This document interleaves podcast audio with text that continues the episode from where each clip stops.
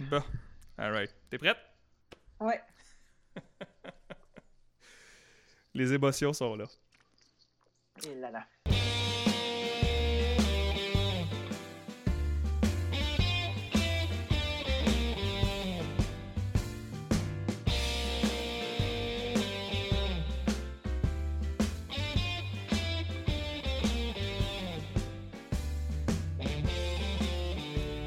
Bonsoir, mesdames et messieurs, bienvenue au Balado Sauvage de Philippe et Marie-France. Pour ce vendredi 8 mai 2020, nous sommes au 54e blablabla jour de 56e. confinement. 56e pour 56e. Marie-France. Selon mon journal euh, des temps dans l'actualité, 56e. jour. Wow, ça, ça monte vite, hein, Colin? C'est donc huit semaines C'est complètes. fou, hein? Huit Wow. semaines complètes.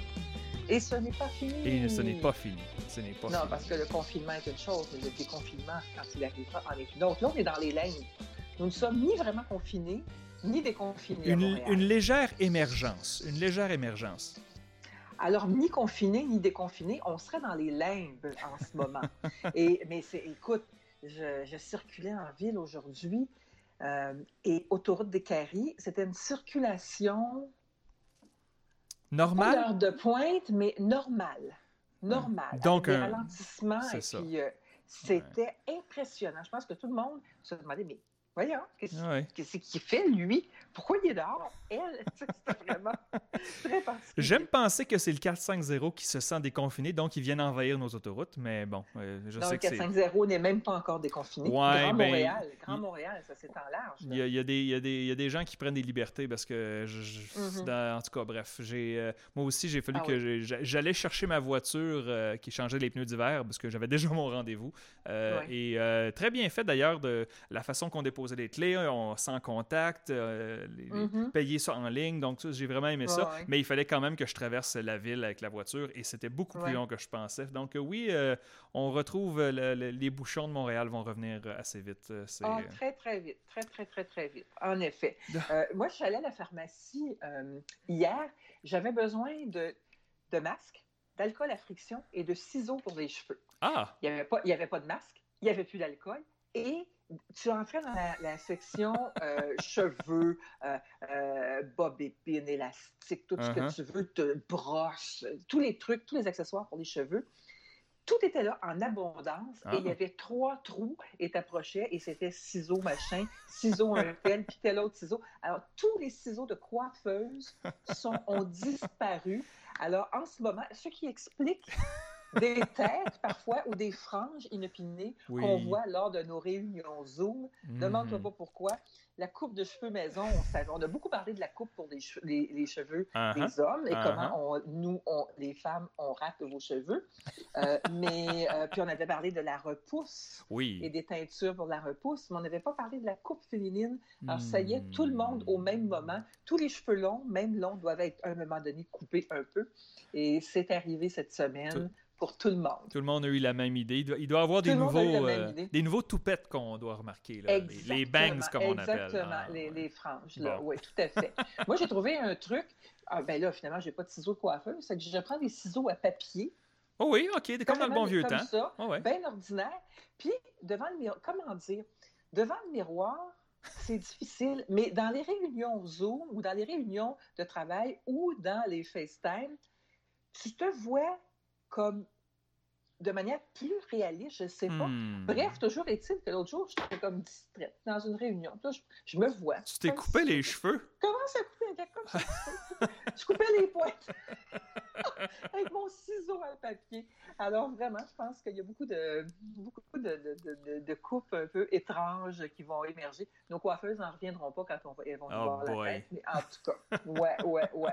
Et ce qui m'a permis de constater quand je suis allée donc à la pharmacie pour ne pas trouver ces fameux ciseaux-là, dans les élastiques, savais-tu qu'il y avait des élastiques pour hommes? Les élastiques sont genrés. Ah, ben non. C'est je- probablement pour le fameux. Euh... Le, le toupette gonflé? là? Là. Non, non, non. Ouais, le, le, ouais, sillon masculin Ouais, ouais. popularisé par J. du Temple. Oh Alors, boy. ça l'air que l'homme requiert un élastique différent de la femme. Alors, il y a des Hmm. élastiques pour vous, messieurs, sachez-le. Je, je suis avec mes cheveux frisés qui gonflent en afro, je pense que ça sera pas un problème pour moi, mais c'est bon à savoir. On, on ne sait Oui, jamais ce que demain apporte.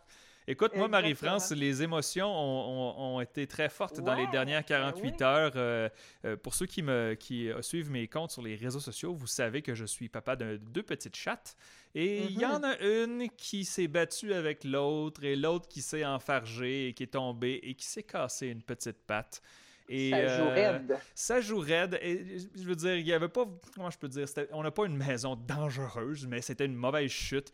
Et, tu sais, moi, je fais juste des fois piler sur l'orteil de, de, ma chatte à peine et le Mm. cri que ça fait. On se sent Ouais, tellement ouais. mal. On s'excuse mille fois. On donne des petits, des petits oui. bonbons à chat pour se faire pardonner.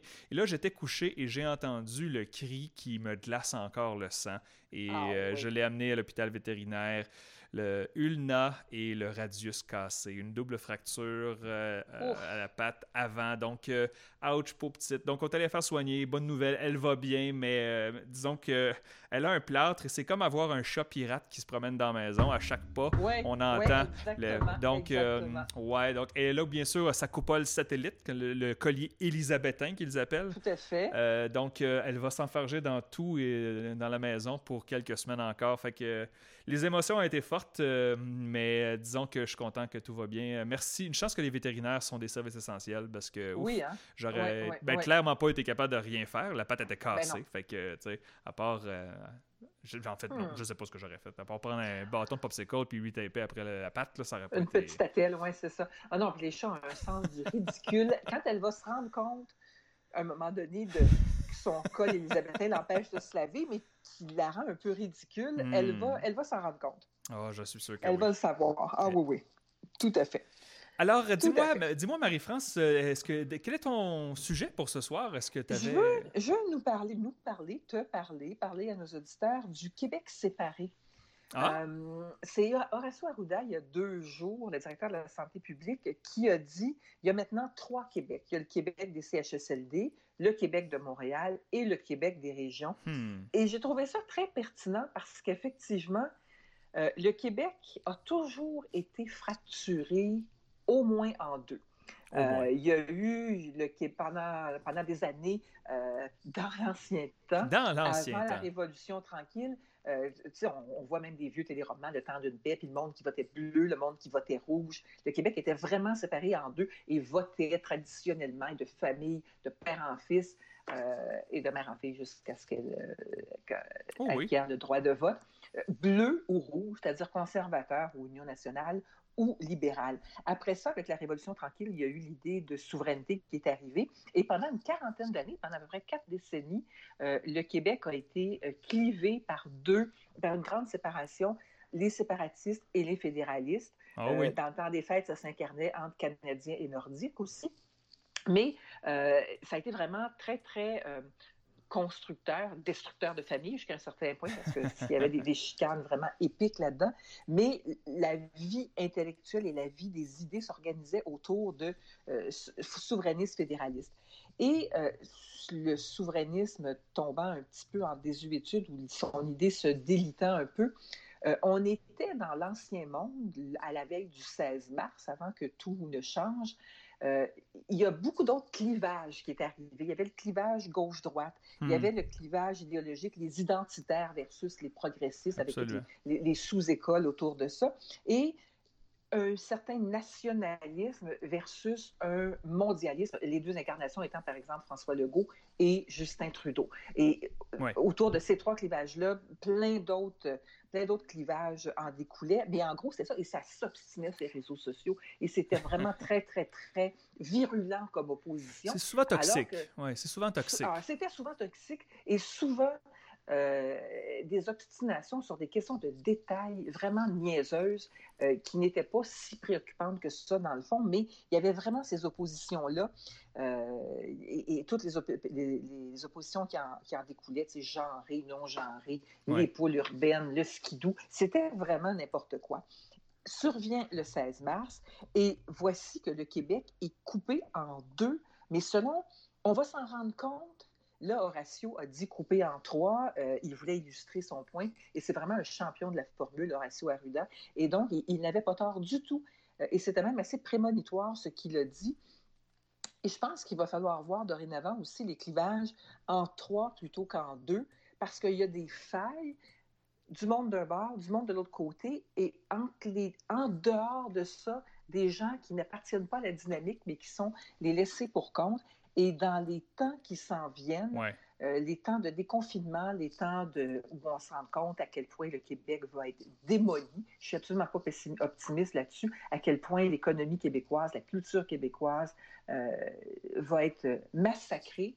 Puis dans les années de reconstruction, on va se rendre compte qu'il y a de nouveaux clivages qui arrivent, le principal étant les classes sociales, les hmm. riches et les pauvres et les gens qui sont exclus de ça.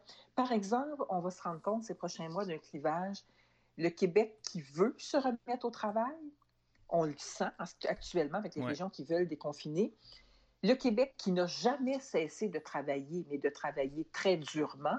On pense à tous les services essentiels, on pense aux éboueurs, on pense aux préposés aux bénéficiaires, on pense aux gens euh, dans, les, dans les services, dans les commerces qui, ont, qui étaient services essentiels et ceux qui ne pourront plus travailler avant longtemps. Tout ce qui est le monde de la restauration, tout ce qui est le monde de la culture, des arts, de la scène, hein. euh, les hôtels, spectacles. Il y a vraiment tout un pan de l'économie qui vient de s'effondrer et qui ne reviendra pas avant un bout. Euh, il y a le Québec euh, qui a cuisiné des pains et des tartelettes. Il y a le Québec qui a bu pas mal trop.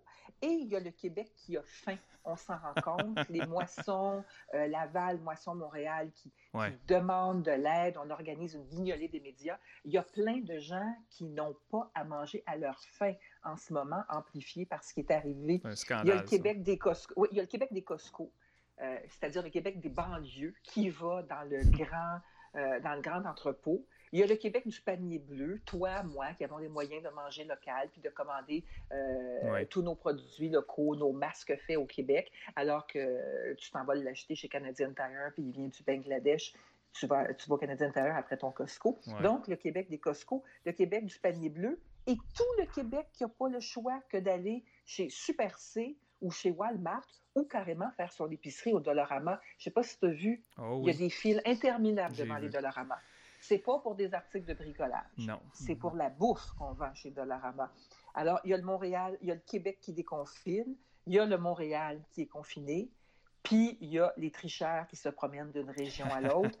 Bref, le Québec en deux, tu comprends l'idée? Québec séparé en deux, avec tout le temps un troisième groupe qui est exclu de, du paradigme. Il y a vraiment quelque chose de tout à fait nouveau qui est en train de se dessiner et on pourrait continuer à faire des séparations comme ça euh, à l'infini, mais le clivage principal étant riche, pauvre, privilégié et ceux qui ne le sont pas et ceux qui sont exclus on va le, ça va nous péter dans la face. Ça commence à nous péter dans la face, ça nous pète dans la face, on ne veut pas le voir. Il y a encore bien des arcs-en-ciel dans les lunettes roses, mais euh, non, c'est définitif, ça se voit. Euh, et le plus beau symbole, c'est ça, c'est la file devant les dollars avant. Je, j'ose espérer, on en a déjà discuté, mais je vais, je vais le réitérer parce que j'ose espérer que quand on va commencer à sortir un peu de ça, qu'on va regarder en arrière, avoir un peu de perspective, j'ose espérer que les gouvernements provinciaux euh, au pays, y compris M. Legault, vont augmenter le salaire minimum. Je ne mhm. peux pas voir, je peux pas croire qu'ils pourraient faire campagne contre cette idée-là parce que présentement, on voit que tous les gens qui travaillent au salaire minimum ou presque, euh, c'est des gens, à part bien, sûr les gens qui travaillent dans la restauration, là, mais les, livreurs, les dépanneurs, les couches-tard, tous ces gens-là, qui on a, on a besoin d'eux absolument. Euh, si, je veux dire, Québec solidaire, c'est sûr, ça fait des années qu'ils en parlent. Et mm. est-ce que tu veux vraiment laisser de la place sur l'échiquier politique à, ça? Non, Legault, M. Legault devrait prendre de l'avant et dire on va augmenter le salaire minimum et euh, de façon substantielle. S'il augmente de 40 cents, ça va être perdu, ça va être encore pire, en fait. Tout à fait, oui, effectivement. Euh, non, j'ai l'impression qu'ils vont y penser, ils n'auront pas le choix, mais là, ils ont comme d'autres feux à éteindre et puis les, bonifications de, proposées par, euh, par Justin Trudeau viennent combler, là, mais il y a, y a tu sais, quand je te dis, il y aura trois, il y a ceux qui ont toujours eu des bonnes jobs et qui continuent à les avoir et tous les privilégiés qui travaillent pour l'État, les commissions scolaires et tout et tout. Euh, toi, moi. Euh, mais il y a aussi euh, ceux qui travaillent au salaire minimum, mais il y a tous ceux qui ne retrouveront pas d'emploi. Tous ces chômeurs qui vont s'ajouter par centaines de milliers. Et le monde de la culture, on l'a déjà dit, je ne sais pas combien de centaines de milliers d'emplois directs que c'était le monde de la restauration. Ces gens-là sont au chômage pour longtemps pour longtemps, et même quand on va commencer à revenir euh, dans, dans, les restaurants et dans les salles de spectacle, ça, ben, ça va être différent. Puis surtout, là, cet été, il y a pas de, je veux dire, je suis pas un fan du Grand Prix, mais c'est quand même un événement qui remplit les hôtels à Montréal. Il n'y a pas de Grand Prix, il n'y a pas de Juste pour rire, il n'y a pas de... de jazz, le festi... à, Québec, mon Dieu, le Festival d'été de Québec, c'est tellement rendu gros maintenant. Euh, plus gros que quand j'étais jeune, ça a grossi au fil des années. Et donc, euh, ça, ça, ça, certainement, ça va faire très, très mal. on a eu les chiffres de l'emploi, on en reparlera la semaine prochaine aujourd'hui, et la, la, la, plus grande chute en un mois de l'histoire du Canada euh, en termes ben d'emploi. Donc, euh, c'est pas surprenant. Je veux dire, on l'a vu venir, mais quand même, de voir ces chiffres-là sortir, c'est euh, c'est frappant. On s'y attendait, mais ce à quoi on ne s'attend pas, ça va être les chiffres du mois prochain, puis du mois suivant, puis dans deux mois, puis dans un an. C'est Non, non, ça va être absolument épouvantable. Tu voulais nous parler, toi, du retour à l'école. Ben, euh, euh, les Québécois sont très divisés. Ma dernière. ma dernière... en consultant nos amis. Ah, mon Dieu, oui. Mon Dieu, oui. Et, et, en fait, c'est intéressant parce que c'est un sondage de la firme Abacus Data. C'était d'ailleurs le sujet de ma dernière chronique. Euh, ils ont posé des questions sur euh, l'école, oui, mais aussi sur des, euh, comment je peux dire, des, habitudes que nous avons en tant que société, des, qui sont assez quotidiennes. Aller manger au restaurant, prendre le transport en commun, travailler dans un bureau, aller au centre d'achat. Donc, est-ce que les gens sont prêts à faire ça? Et si on mm-hmm. commence pour un, instant par l'école, Abacus Data a demandé si les écoles ouvraient dans votre région maintenant, au, printemps, au mois de mai, est-ce que vous seriez prêt à envoyer vos enfants à l'école? Là, là-dessus, on l'a déjà dit, tout le monde a son opinion, n'est-ce pas? Tout le monde pense qu'ils ont raison. Et la vraie réponse, c'est on ne le sait pas, si c'est une bonne idée ou non. Euh, hmm. Et 35% euh, des Canadiens ont dit probablement pas et certainement pas. Et 44% des Canadiens ont dit certainement ou probablement. Donc, on voit qu'il n'y a, vraiment pas de consensus ici. Et 21 là, ne savent pas. Et quand Abacus a divisé ces chiffres-là dans les régions du pays, on voit que, exactement, on voit que c'est au Québec et en Ontario que c'est le plus élevé contre le retour à l'école. 40% au Québec, 39% en Ontario. Et donc, il y a 40% des parents québécois, selon ce sondage-là, qui ne veulent pas envoyer leurs enfants à l'école quand ça va rouvrir d'ici quelques jours, d'ici quelques jours à l'extérieur Montréal, c'est lundi, n'est-ce oui. Et est-ce qu'on a des données euh, par rapport, euh, mettons, Québec, euh, région déconfinée euh, versus Montréal ou c'est un sentiment d'insécurité générale des parents? Je dirais malheureusement non, parce que l'échantillon d'Abacus n'était pas assez grand. C'est un échantillon ah pan-canadien, donc on doit avoir peut-être un maximum 300 personnes au Québec dans cet échantillon-là. Euh, ben, en fait, ils ont insisté que c'est l'échantillon, c'était des parents. Donc, c'était pas juste la population générale, c'était les parents. Des parents, oui. mais quand même, 40 au Québec qui ne veulent pas envoyer leurs enfants immédiatement. La bonne nouvelle pour ceux qui vont envoyer leurs enfants, c'est qu'ils risquent d'avoir plus de place, ce qui est prévu. Mm-hmm. Mais euh, on voit que ça va être tout qu'un casse-tête pour M. Legault parce qu'ils ont tellement fait une bonne job de nous faire peur et de nous convaincre que c'était important de rester à la maison et d'obéir et d'être docile, n'est-ce pas? que là, soudainement, ils disent OK, on va relâcher quelque peu quelques sphères de la société. Et il y a bien des gens qui sont comme euh, non, moi je garde mes enfants chez moi.